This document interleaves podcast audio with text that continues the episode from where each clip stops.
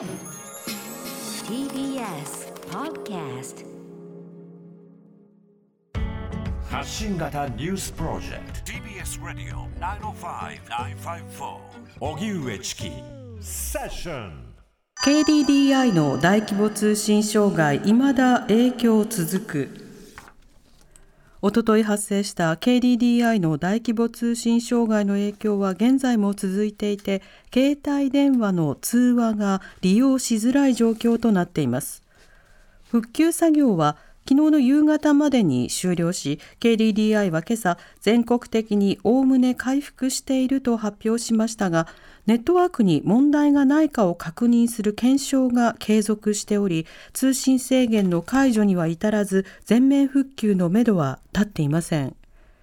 障害はおととい2日の午前1時35分ごろに発生し通信設備の交換作業で不具合が生じ他の設備にも影響が連鎖する形で問題が拡大しました。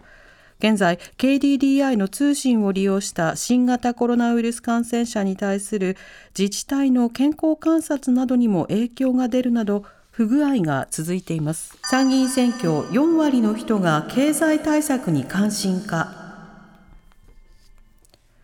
今月10日に行われる参議院選挙について最新の TBS などの世論調査が発表され最大の争点は経済対策と答えた人が最も多く39%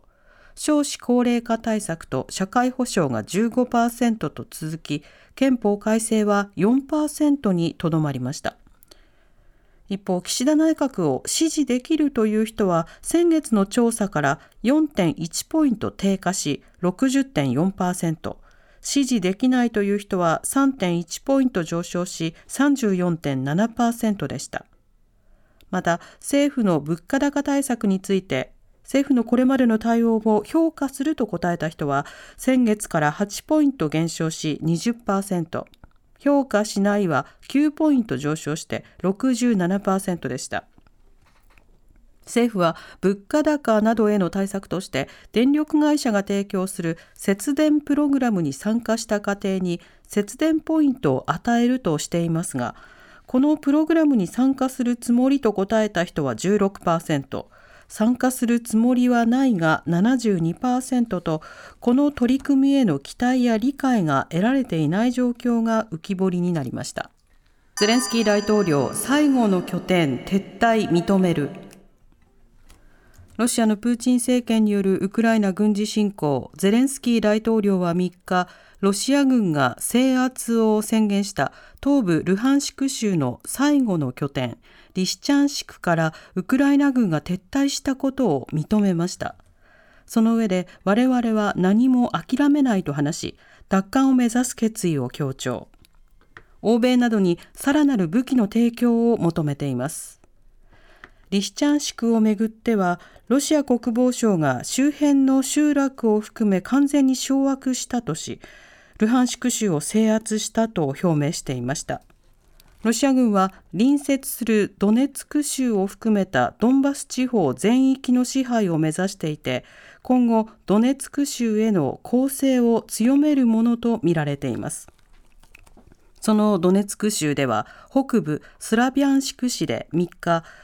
市場などに砲撃があり市長によりますと子供を含む6人が死亡しました。国税局職員らによる給付金詐欺事件主犯格とされる男を再逮捕。